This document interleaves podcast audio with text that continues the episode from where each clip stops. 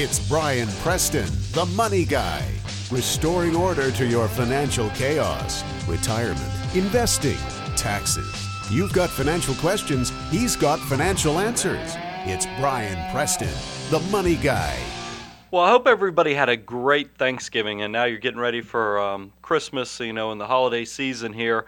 This is going to be the final show for 2008. I want to thank you guys personally for giving us a great 2008. We picked up, obviously, many more subscribers.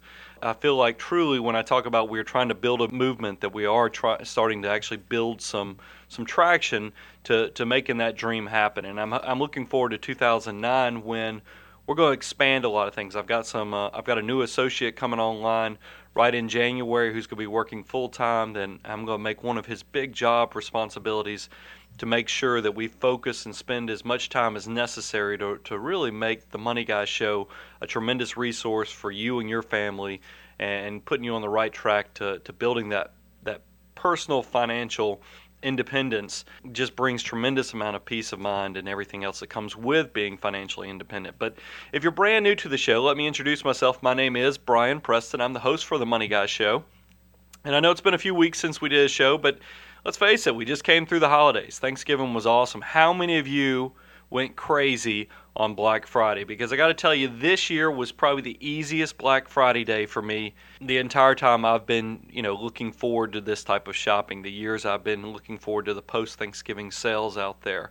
And what made it so easy this year is that retailers are so scared that none of us are spending money that they um, made the deals available on Wednesday, all day Thursday through the internet and then even you know you didn't have to wait until Friday to go out there. So I didn't even have to set my alarm for 4:35 in the morning to go out there and get those doorbusters because I was able to go on like Sears.com Wednesday night at eight o'clock before Thanksgiving and buy the TV I wanted. It was great. I mean, it was truly incredible how easy this year was I got a good night's sleep and didn't even have to go out there and, and break down the doors and, and, get in the fight with everybody else out there to, to get the incredible deals because they were there on the internet, which is something that was kind of new this year that they, they, they opened it up both on Wednesday and Thursday so that we could get in there and get the best deals possible. Now, what I'm going to be focusing on for this last show of 2008 is closing out 2008. I want to give you guys some, some ideas of some books that you could go out and read uh, maybe if you're setting a New Year's resolution where you want to be more financially independent and make better financial decisions,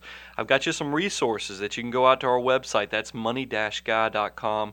If you want to go check out the show notes and, and get those links to those books that I'm about to talk about, as well as I want to just give you a challenge, a 2009 challenge where, you know, I'm going to, if you don't like your personal station, your financial, where you fall in the, the dominoes of life with your personal finances, this is the year coming up to make some changes. Let's face it, sometimes the best opportunities are in the darkest of times. I mean, I started my company um, in 2002, which was uh, another dreadful time out there in the financial markets, but now looking back on it, it turned out to be a really good time because if, if you can, you know, if you've gone down to the bottom and you have nowhere to go but up if you, if you think about it in those terms, which can be very, very positive to you and your family being able to build that financial independence that you're looking for. I'm also going to talk about how you have to be careful um, with the limitations of human behavior and the psychology of, of trying to invest in a short term marketplace. And then I'm going to close out the show with just a few quick thoughts on um, the situation that's going on with the big three auto manufacturers here in the United States because I've actually have some listeners up in um, Michigan that have provided me some insight, and then I even have I know um, I know a gentleman personally who um, owned a, a, Ford dealership up in, in, in the Michigan, and and he's since sold that Ford dealership, but um, he I had a chance to see him last night at a social event, and he provided me some insight into his thoughts on things. So I'll share all that with you. As you can tell, we have a lot to get going with, so let's jump right into the topics. So the first thing I want to talk about is the 2009 challenge. Is that, you know, I know 2008 is coming to a close, and this is the time of the year, as I've already mentioned, that everybody starts having, you know, the, the New Year's resolutions and trying to figure out how they make 2009 a better year than 2008 was.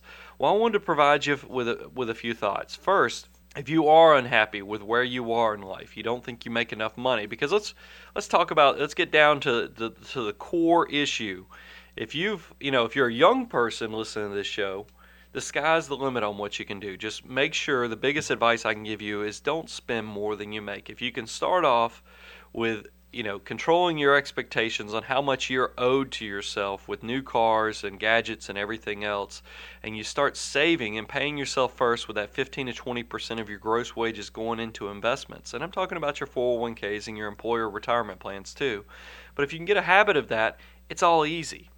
Eh, but for those of you who, who are more into your financial life, maybe you've already bought the farm where you have the wife, the, the husband, the you know the, the children, you've got the mortgage, you've got a little different situation than the person who's just starting out. If if you're if you've already bought the farm, and meaning you've bought into the American dream of, you know, getting the wife, the family, the kids, and everything else, and the house, you've got a scenario where if you've got a lot of debt and other things, the only way you can really pick yourself out of the situation is either you have to make more money or you have to slow down on how much you're spending. Well, if you've already cut your spending down to bare bones, there's only one other way to get yourself into a better situation, and that's to make more money. And if you look around your current, you know, work where you're wherever you're employed or working, and you just don't see a lot of upside in the coming years, you might want to reevaluate what's going on. Success is much easier than you think. You just have to believe what your talents are and also kind of figure out what those talents are. I know that's I really do believe that all of us are born with talents that we can do better than anybody else. Maybe you're not book smart, but maybe you can, you're very good with your hands. I mean, that's the thing I've always thought about when my father was alive is that I have to pay somebody to go fix everything. You know, if something goes wrong with my car, I have no idea what's wrong with it, so I have to go get it fixed. But there are people like my father was who maybe didn't have, you know, great grades in school and other things, but was incredibly good with common sense. And then also, he could take apart anything and put it back together and fix it. And, and there's a huge talent in that. And you believe me, I have a lot of clients who are very wealthy who weren't necessarily your traditional book smart people. Maybe they own a metal fabrication plant that, that they've made them extremely wealthy. Maybe they do, um, you know, heating and air you know, there's all kind of things that you'd be surprised where wealth is created. You just have to have a passion and also kind of know what your talents are. So if if you're if you're looking around yourself, you know, looking around all the people around you at work and you're not seeing a lot of upside potential, go out there and consider going that road less traveled. And, and I know it's hard, but it, you know, it, it's one of those things where people think that they can't do it. And that's the worst thing that can happen. I think life is a lot easier than you realize it. It's just that human beings are negative creatures. You can see that by looking around you right now when you know when the stock market's down and the financial marketplace has not done what everybody had hoped during 2008. We're all talking about how we're in a brand new paradigm. You know how the world's changing. You know, I read articles all the time that this is going to be the first market in the world in the in history where instead of the market recovering six months before the economy does, you go see you go we're going to have to wait to see some economic recovery before the markets recover. That's crazy. People are making up things just to make it fit their current world perspective because I'm telling you, humans are negative creatures. So rise above that, go the road less traveled. You know, it's funny is I work with a lot of small business owners and people who have gone out there and gone that road less traveled. Maybe it's not the easy path, but it's definitely the path that will put you in a different situation than you currently are. And and people think that that they did all this for the wealth. But I got to tell you, and I say it all the time, wealth is a side effect. It really is. Wealth is a side effect of finding a career that works with your personal passion and what makes you happy. If you talk to a small business owner, somebody who's been very successful, and you ask them about about those beginning years, and that's what you would be facing if you went out on your own. I think you're going to see, and I've talked about this in the past, but it's been a while. How it, it I don't want to say they glaze over, but they, they you can tell them they're kind of looking into the past. You know, they kind of look through, look to the distance. I, I've seen it many, many times where they're remembering how hard fought it was. You know, how they had that fear. They, where they were wondering where the next where the next customer was going to come from you know the next contract was going to come from that was going to help them to build that building block that will build a successful business and there's a sense of accomplishment you can totally see it in, in these these successful people's faces when they tell you that and that's one of the things i'm telling you if you are in a situation now where you're not happy consider making a change you can do it the road less traveled, there's a reason it's less traveled. There's a lot of stuff you have to do. You have to save money. You have to have that emergency reserves. You have to make sure you prepare the family. You have to make sure it's well thought out and that your you know your intention is in the right place and that your passion is as strong as you think it is. If all that checks out, the sky's the limit on what you can do. So really take an inventory. Don't wait too late because I think one of the, the saddest things I see, and I see it from time to time when I do some volunteer work and other things, is when people have gone their entire life, worked for 35 to 40 years, and been miserable the entire time. That that breaks you over time. It really does. It can break that that human spirit, and, and I don't want that to happen to you. I want you to go out and, and where you you wake up you know, Monday morning and you can't wait to get out of bed and get to work. It really is something's possible, and I want you to make 2009 that year for you. If you're one of these people, maybe you look at your your your path and you make decent money, but your demon is debt. You know, I see that all the time where people are making well into the six figures, but yet there's still no money left over to save for retirement or to do other goals that they might need. And, and people are always amazed that they get themselves in these situations. And and if that's your problem, I've talked about Dave Ramsey in the past on the show. I've even done a review of my thoughts, and sure, I disagree on with Dave on a few things, but I think overall, if you're one of these people that's in debt, Dave Ramsey can be a huge resource. So I put a link on my website if you go to money-guy.com to his book, The Total Money Makeover. That book, I have seen it because we, I, you know, at my church we, they have the Financial Peace um, university at there, and it's it's all over my county. I, I, think every church you know that that I've been in for either upward basketball or cheerleading or any of the other churches I've been to just for you know events in the community.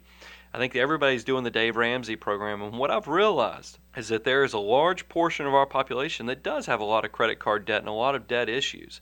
And if you need something to get you motivated to get out of that, because it's half of it's mental you have to break the cycle of where you can't, you don't have the self control to stop spending.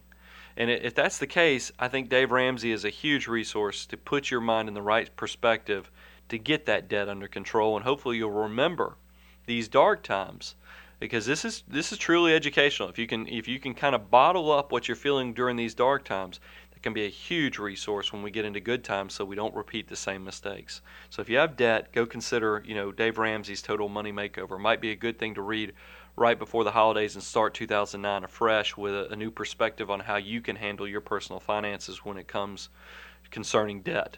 Now, if you're brand new to, to, to looking at your personal finances and you say, Brian, I love listening to your podcast, but sometimes I just feel overwhelmed because I don't know where to start. I don't know a good resource to start figuring out what to do with my personal finances, don't worry, I've got you a book too. That book is, and I've talked, I hadn't talked about this in years, but it is truly my favorite personal finance book. And it's not because the information is so heavy and, and, thick that it's going to put you to sleep when you read. You know, that's why I think a lot of people are scared about personal finance books is that they're worried if they get them that, that all they're going to do is cause them to go to sleep because it's so boring and reads like a textbook. The Wealthy Barber by, by David Chilton. It's been around for a while. I'll go ahead and confess that to you. This book has been around a good bit of time, but it's still the, the, the principles it teaches are timeless. But what's great about this book is that it reads like a storybook. It's like I said, it's nothing like a textbook, and it's a quick read. And it basically goes through all the different scenarios that you're going to face in life. You know, buying a house, you know, looking at insurance, you know, looking at investments it is a great, great resource. I'll also tell you if you have children who maybe are in high school or about to graduate from college, and, and you feel like, you know, maybe they don't have the right perspective on how much they are blessed to have parents who have, you know who have built some financial assets and you're worried that you're not passing that same knowledge down to them this book is great for that too i mean i got to tell you i read this book you know, it, has been many, many years. This is one of the books that was a big catalyst for me wanting to do this for a living. But I remember when I read this book back in the 90s, I went and got a copy for every one of my friends because my thought process was back then as I was saving, I've always been a saver. I'm kind of that miserly guy. You know, as I've joked with you guys, I was the kid back in high school that could take girls out for $7 you know, and we go to the dollar movie, we'd go to Phar-Mor and smuggle in some um, M&Ms, and then you know we'd go Taco Bell for dinner afterwards. I mean that that was I've always been the miserly kid that you know had money in his pocket, and I think that's why you know my passion has transitioned so well. But a lot of my friends didn't have that same thought process. So what I realized was is that if I could give them this book maybe I could motivate them to start saving too. Because when I retire, I knew I was going to be able to retire and be financially independent at some point in my life. And when that comes, I didn't want to do it alone. I mean, half the half the fun of my life is you know having great friends around me that I can go play golf with, go on annual trips, and, and do other fun stuff. So I felt like, hey, I've got to go influence my circle of friends around me so that they'll do the right decisions too. And so I bought the copies of this book for every every one of them. And you know what's interesting? That year that I bought that book for every one of them, all of them did IRA contributions, and they still a lot of them I'm still you know helping them out. You know, I don't. The, some of them have turned into clients. Some of them I'm just um, helping out as on a friend friendship basis. But all of them are now saving for, for retirement as well, and I, and I attribute a lot of that to the Wealthy Barber. So go check that out at our website too at money-guy.com.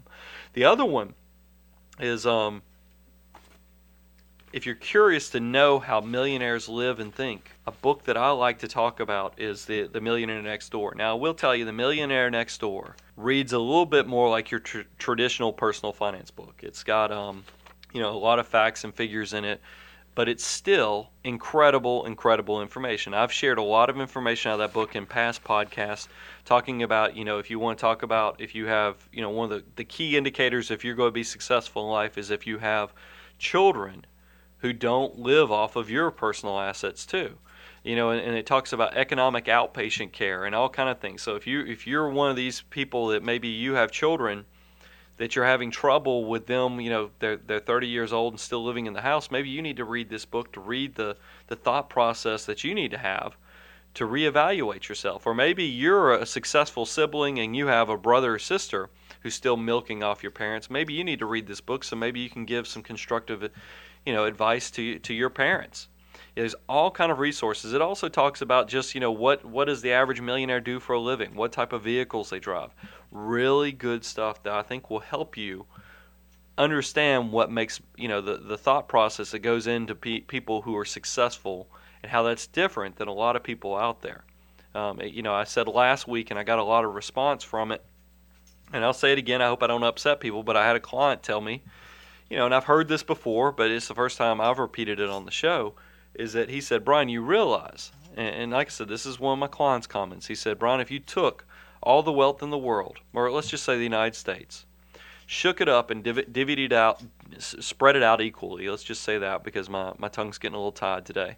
But if you spread it out equally, you know, wait 10 to 15 years, a lot of the wealth would probably come back to a lot of the same places because a lot of this is behavior and you know that, that it is you know we all, some of us look at money and the and the and the resource that it is the tool that it is differently than others. Some live like tomorrow you know today is the last day of their life and others uh, like myself and many of you who are listening realize that you got to think 5 10 15 20 30 years down in the future because there, there's some powerful tools that work in your favor if you start young like compounding interest so I, I think those are all some great, great books and resources that you can go check out if you're trying to figure out how you can start 2009 with a fresh perspective because a lot of you guys are always looking for resources so i've provided you links.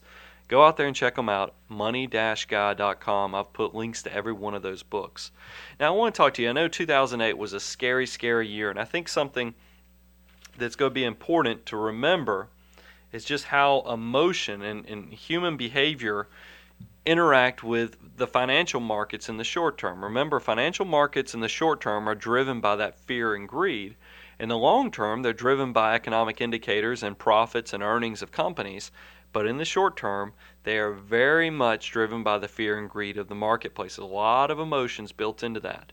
So uh, I wanted to tell you that a lot of you guys are starting because I, I, had a I'll go ahead and say it. I, I do some volunteer work for a hospice where I, have set them up a retirement plan. I don't make a dime off of it. And um, one of their participants' husbands called me up and was all upset because, um, you know, he his wife had done an investment different than what he wanted to do, and of course, with this market that we've been in, it's lost some money, and and he he basically berated me, telling me that you know I can't believe you know that, that you guys do this type of stuff. Uh, you know, talking about investments, he said, you know, buy and hold is dead. You know, you guys have lost. Your clients tons of money; they'll never make it back, and all these. It just it was total garbage coming out of his mouth, and I was sitting there going, "Holy cow!" I can't wait for the market to turn on this guy in the next two years. So once again, history shows that this is all garbage because I hear this stuff more and more. You hear it in the news media now too is that buy and hold is dead. And I can't wait and I know it's going to happen and that's that that's the beauty of, you know not that revenge but you hear that statement all the time revenge is best served on a cold platter. Well, I, I'm not seeking revenge, but I can't wait to get that I told you so moment when all this stuff turns on everybody. Because remember, a lot of times financial marketplaces, stock markets, recover in a V pattern, meaning they hit the bottoms and then they quickly recover. And it's going to recover quicker than people realize, and it's going to spin their head. And, and I, I love to, to go over some scary facts and figures. And I've used these in the past, but I want to show you how bad. Because remember, as I told you in, in the previous segment that we were talking about, is that humans are very negative creatures. We focus on the negativity of, of situations. And I've used the, this information before. There's always there's an annual research study that comes out by Dalbar, and I've got a, a whole link to their to their information, but they've got the quantitative analysis of investor behavior. And listen to this stuff. This is from 1987 to 2007, a 20-year period. They figured out just looking at the S&P 500, the Lehman Brothers government bond index as well as just measuring inflation. And what they found out was is that over the last 20 years, and they also look at managed equity mutual funds, meaning United States equity mutual funds, and compare that to the S&P 500. So it's an apples to apples comparison. But what they found out in this study, and I've used this before, and I, want, I think it's powerful, is that inflation over the last 20 years, all the way through 2007, was 3.04 percent. The average bond investor, according to their research, has only returned annualized, meaning per year. Remember, inflation is 3% a year. The average bond investor has only returned 1.5% per year over that time period, not even keeping pace with inflation. The average equity investor, meaning the average stock investor, has averaged 4.48%. That's only a little bit better than inflation, maybe close to 1.4% better than inflation. If you'd have just bought the long term government bond index, you'd have made 7.5%. If you'd have bought just the S&P 500, you'd have made 11.81% during the exact same period of time. Now you ask yourself, okay, that's that's kind of you, know, you scratch your head a little bit and you go, well, wait a minute. The average equity investor made 4.4%. Inflation was at 3. They beat inflation, sure. But then the S&P 500 was at a, close to 12%. What happened? What's the difference? And I'll tell you what the difference is. And I have all kind of research and everything else is that we are terribly negative creatures as I've already talked about and we hoard cash at the worst times. You know, you start to get we all hear the, the adage that we want to buy low and sell high. Yet when is the winter price is low? It's when nobody else wants it. And, and, that's typically when everybody's hoarding cash and putting it over the side. And that's why, if you look at the average holding period, the retention period over the last 20 years, the, for an equity holder, the average holding of an equity mutual fund, according to the Dalbar study, was a little over three years. For a fixed income investor, a guy buying bonds and jumping in and out of bonds, it's a little over three years. And then for asset allocation funds, it's a little bit longer. It's four, a little over four years. But remember what I've told you guys time and time again a core basic principle for, for personal finance is that a long-term investor, if you you know don't put anything in the stock or bond market unless you can let go of it on a long-term basis, which is at least five to seven years. What is that number about retention, meaning average holding period, for before somebody buys something and says, "Oh, this stinks, I'm selling it and getting out of it and getting into something else," when it's only three years on average for the, the, the bonds and stocks. That tells you people aren't aren't aren't following that. They're not really doing the long term buying hold. They're they're kind of bouncing in and out. The something they bought because they maybe read in Kiplinger's it was the 2007 fund of the year they bought it and then what did it do in 2008? It tanked. So they they wait, you know, a year or two and then they say, "Well, you know what? I'm getting out of this thing. It's a dog." Well, guess what? right the year that they got out is the year that, that it goes up. They chase the hot dot. And that's that's an awful way to manage your money. And you see it time and time again. Also remember what I tell you. If you go and look at how many how how many economic cycles you go through, meaning the market you know going up and down, you typically have two economic cycles every decade, meaning that you will probably have a recession or you'll have a downturn in the stock markets and the financial markets twice every decade.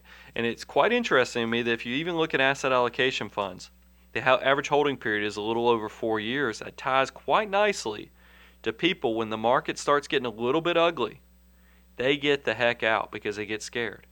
And those are usually the maximum points of opportunity is when everybody else is scared to death. And that's why you're looking at yourself right now going, Brian, who would want to invest in this stock market right now? It's insane out there. I'm telling you, I'm not saying go bet the whole farm on it but have a diversified asset allocation, an allocation that reflects your risk, reflects your long term goals. But do not just be hoarding your money in cash, waiting for better days, because when better days come, it, it's going to be too late. And I know that, you know, a lot of you are probably like that caller who called me last week and was telling me buying hold is dead. Uh, but wow, do you, do you realize what a limb you're on by, by making such a dire prediction? I mean, we've had Great Depressions. We've had the adjustments of the early 70s. We've had the lows of the early 80s. This looks very, very similar. The problem is, is that a lot of us weren't investing back in the 70s, weren't investing back in 81 and 82. You know, so you don't remember how bad it was back during those times. So we, we think that we're in a brand new period that's never been experienced before. That's hogwash. But it's just because we you know like i said negative creatures. We put everything and frame it in our life lifespan and don't go back and look at history. So i, I hope that helps out if you you know i, I think it's quite interesting. You've got to be careful getting caught up in the short term you know market fluctuations. I think you've got to look at things and say look if i don't need this money for five to seven years we're going to be okay. And, and, and calm down about the whole thing. So let's close out the show talking about what's going on with the big three automakers. I um, am fortunate because I do this show. I, I have some resources that I have. You know, you guys write me, and sometimes I have a chance to see where you guys live. You know, by by you know your email address, or you even tell me in the email. And, and I follow up with a few of you if you're in a, an interesting place. You know, back during the election, I found um, one of my listeners wrote me who lived from the same small hometown of Sarah Palin. So I wrote him you know, and said, "Hey, give me give me your insight on on your governor, you know, or who's in your hometown." You know, and that was kind of interesting. So I love having that resource that you that we do have um, a worldwide audience. We we have people listening to us all over the country, and and we do have some listeners up in Michigan, and a, a few of you have written me, and and I asked you, I said, "Hey, give me give me the down low, uh, you know, of what's going on." up there in the state of Michigan, and especially with the auto manufacturers. And this is what one of my listeners wrote me back. They actually had asked, uh, they, they went above and beyond and even went and asked some of their friends and family who were directly tied into the auto manufacturers, and this is what he wrote me back. And I'm going to read this word for word. It says, Honestly, they talk about the trickle down effect and how this affects more than just the big three. It's already happening. Chrysler and GM are already not paying their bills on time leaving our customers like, and he actually names off uh, some some suppliers. I'm not going to get into names besides just listing the big three, but it says they just left hanging out there. They in turn are not paying us for products shipped because they cannot pay everyone and have no cash coming in. We have a pr- pretty significant line of credit, and we are already capping that out, trying to pay our suppliers on time. We're not paying now either. We just don't have that kind of money. Usually, in a situation like this where the customer is not paying their bills, we would not ship them parts and then they would pay their bills to keep production going. Problem is, nobody's selling cars right now in the auto industry, and so they really don't care if we threaten not to ship the product. They don't need the parts.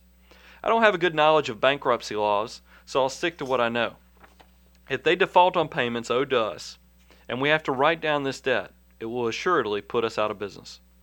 And we're just part of a supplier a small supplier that makes a, a, few grab handles and overhead consoles. What happens to the guys who make the other 999,000 components that go into a car? And I think that's a great, great point. He closes out his point, and then I'm going to give you my own thoughts on this. It goes overall, if GM Chrysler file, it's bad news for Michigan. I heard a stat the other day that one in five jobs in the nation has ties to the auto industry. Look at my family. My brother, sister in law, dad, and myself all have jobs in the auto industry. In an extended family of seven, four people have jobs in the auto industry. Anyway, I've mulled over this topic a while and I need to get back to work. There's a bunch more that I could write because there are so many angles to all this. It's just overall tough. Our company is doing everything it can to survive, and in the end, it's out of our control. That's a hard pill to swallow. So I, I thought that was great feedback. And I want to add, I think a lot of people are feeling this because I do think the auto industry is very crucial to the country. But I got to tell you, I am a little frustrated, and this is my take outside of being in Michigan. And but I do have a friend who actually owned a dealership up in Michigan and he's moved down. You know, he's like most people who retire up north. A lot of them move down here to the south, and and I, I live in a, a, golf community, so uh, we've had a few transplants from the area. And, and he owned a, a very large Big Three dealership up there in the Michigan area, and he sold and moved down to Georgia. And and I had a chance to see him last night at a social function.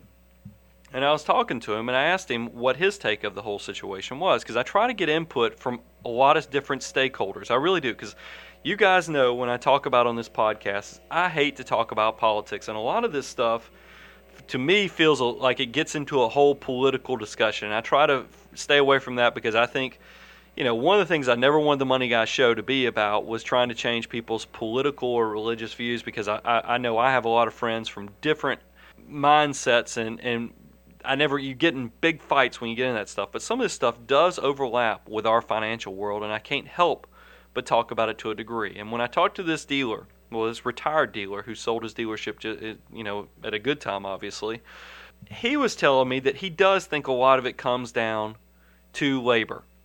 And and you know, and I have relatives who worked for the Ford um, you know, the facility down here before they close it down. So I understand what he's talking about. But he's talking about how if you do an apples to apples comparison, where if you compare the wages of the big three auto manufacturers to the wages of are you know the the manufacturers that you know Toyota, Honda that have you know plants in America with American workers but building foreign you know automobiles their wages are significantly lower. Now I know that the president of the UAW got on TV last Friday and was saying that actually Toyota pays more. But if you notice, there was a key thing he said in his statement. He said he was comparing Toyota with bonus compared to UAW workers and notice he didn't use the word bonus.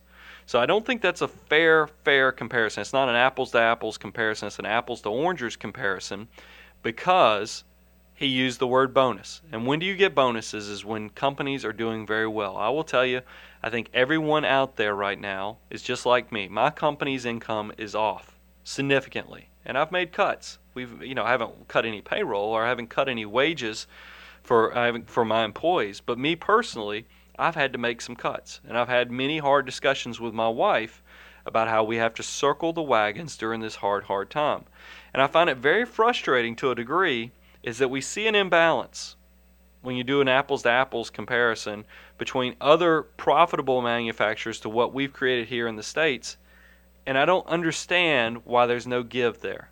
Because I want them to survive. I want the workers to make it. I, I think it's crucial to have American car manufacturers build American cars. Just because, you know, I always think about the doomsday scenario if we were ever in some crazy world war or anything else like we had back in World War II, where it was a lot of the manufacturers like that that retooled to help out with the war effort. And I think it's important to have that, but I do not understand. I'll tell you what I think's going on. Talking about politics, I think there's a cat and mouse game going on with the unions. I don't think it's the union workers I think it's the union upper, you know, the decision makers who are, are kind of getting into a very dangerous game of Russian roulette where they're gambling that they don't have to make any concessions because it's going to happen. And I know they've made other concessions, but uh, when you actually get down to the nuts and bolts of wages, they have not made concessions on benefits and wages. And that's what needs to go into it. And they're not willing to do it because they want those concessions to come from someplace else. And they feel like if they just hold out long enough, they'll get what they want. And I think that's a dangerous, dangerous game because do I have to remind you guys? I know it's been many, many years, but Eastern Airlines Down here, you know, over here on the east side of the country, Eastern Airlines was a big airline industry, and they ended up striking themselves out of a job. And I'm worried that we're headed down that same path. I think people would be much more willing to take, you know, some percentage pay cut, but still have a job and keep the country going and get these suppliers paid because the trickle down effect is tremendous. But it seems like that there's a big game going on up in Washington between the lawmakers and the unions.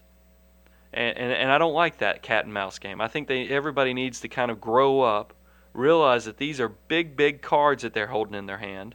A lot of the country is relying upon them because there's a lot more at stake than just them let's get competitive again.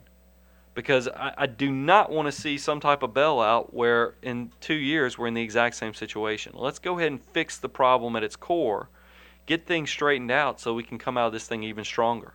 And then maybe we can have that stat that the union president gave where you talk about UAW workers with bonus with bonus for having more profitability than they've had in number of years when this thing turns getting paid more than any other supplier, you know, any other auto manufacturer out there. That's what I like. I like when you're rewarded for doing a job well done. And right now, when you go look at GM and the number of cars they created, Toyota, how many cars they've created, and then compare their profit margins over the last two to three years, I think you'll see who's done the job well and who hasn't, and that scares me because I think auto manufacturers ha- definitely have a place in the United States and we need to do everything we can to help them out, keep them out of bankruptcy, but we've got to have some give from the from from the labor. I really do believe that because we've all circled the wagons. I think it's time that that everybody else give back just a little bit more too, because this is serious, serious stuff. Now, let's close this thing out on a nice, fun note. Is that you guys have been great to me in 2008. You left me great feedback on iTunes. More of you subscribe. You've told your friends and family about it. We got huge, huge changes in 2009 coming with the website and other things. I'm working on the research on that right now.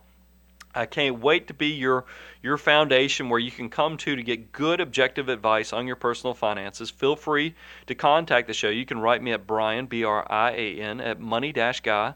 You can also go check out our website money-guy.com and sign up for our newsletter. So, you know, if you just go over there on the upper right hand corner, you can get our, our, email blast every time we update the show. Go check us out. I've thoroughly enjoyed 2008 with you. Let's just hope 2009 on the financial market side is as rewarding as you guys have been to me in 2008. Hope you have a great year. Get those financial resolutions in order and let's let's have a really really successful year coming up. I'll talk to you in 2009. I'm your host, Brian Preston. The Money Guy podcast is hosted by Brian Preston, and Brian Preston is a partner with Preston and Cleveland Wealth Management. Preston and Cleveland Wealth Management is a registered investment advisory firm regulated by the Securities and Exchange Commission in accordance and compliance with securities laws and regulations. Preston and Cleveland Wealth Management does not render or offer to render personalized investment or tax advice through the Money Guy podcast. The information provided is for informational purposes only and does not constitute financial, tax, investment, or legal advice.